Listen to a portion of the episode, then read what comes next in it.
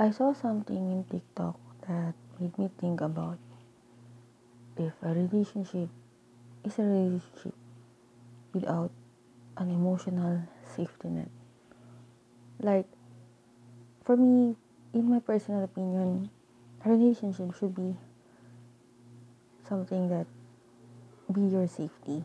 Like, you're able to express yourself freely. You're able to talk about things that bothers you without having to lead to conflicts, fights.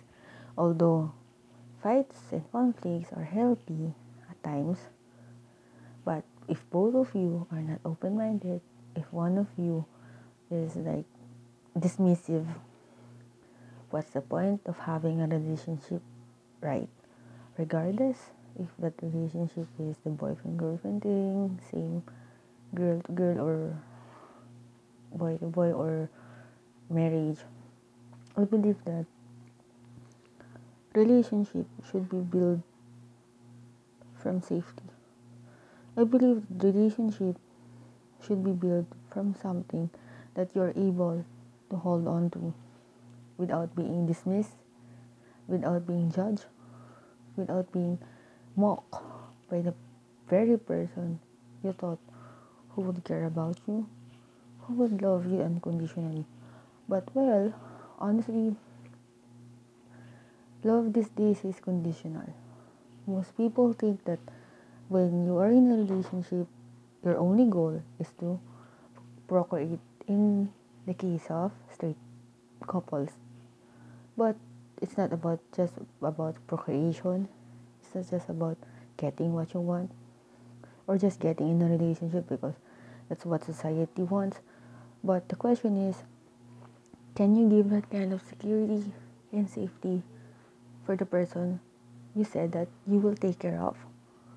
Can you give that kind of love that you said you can or you would give them, but eventually you are failing to do so in the process in the long run?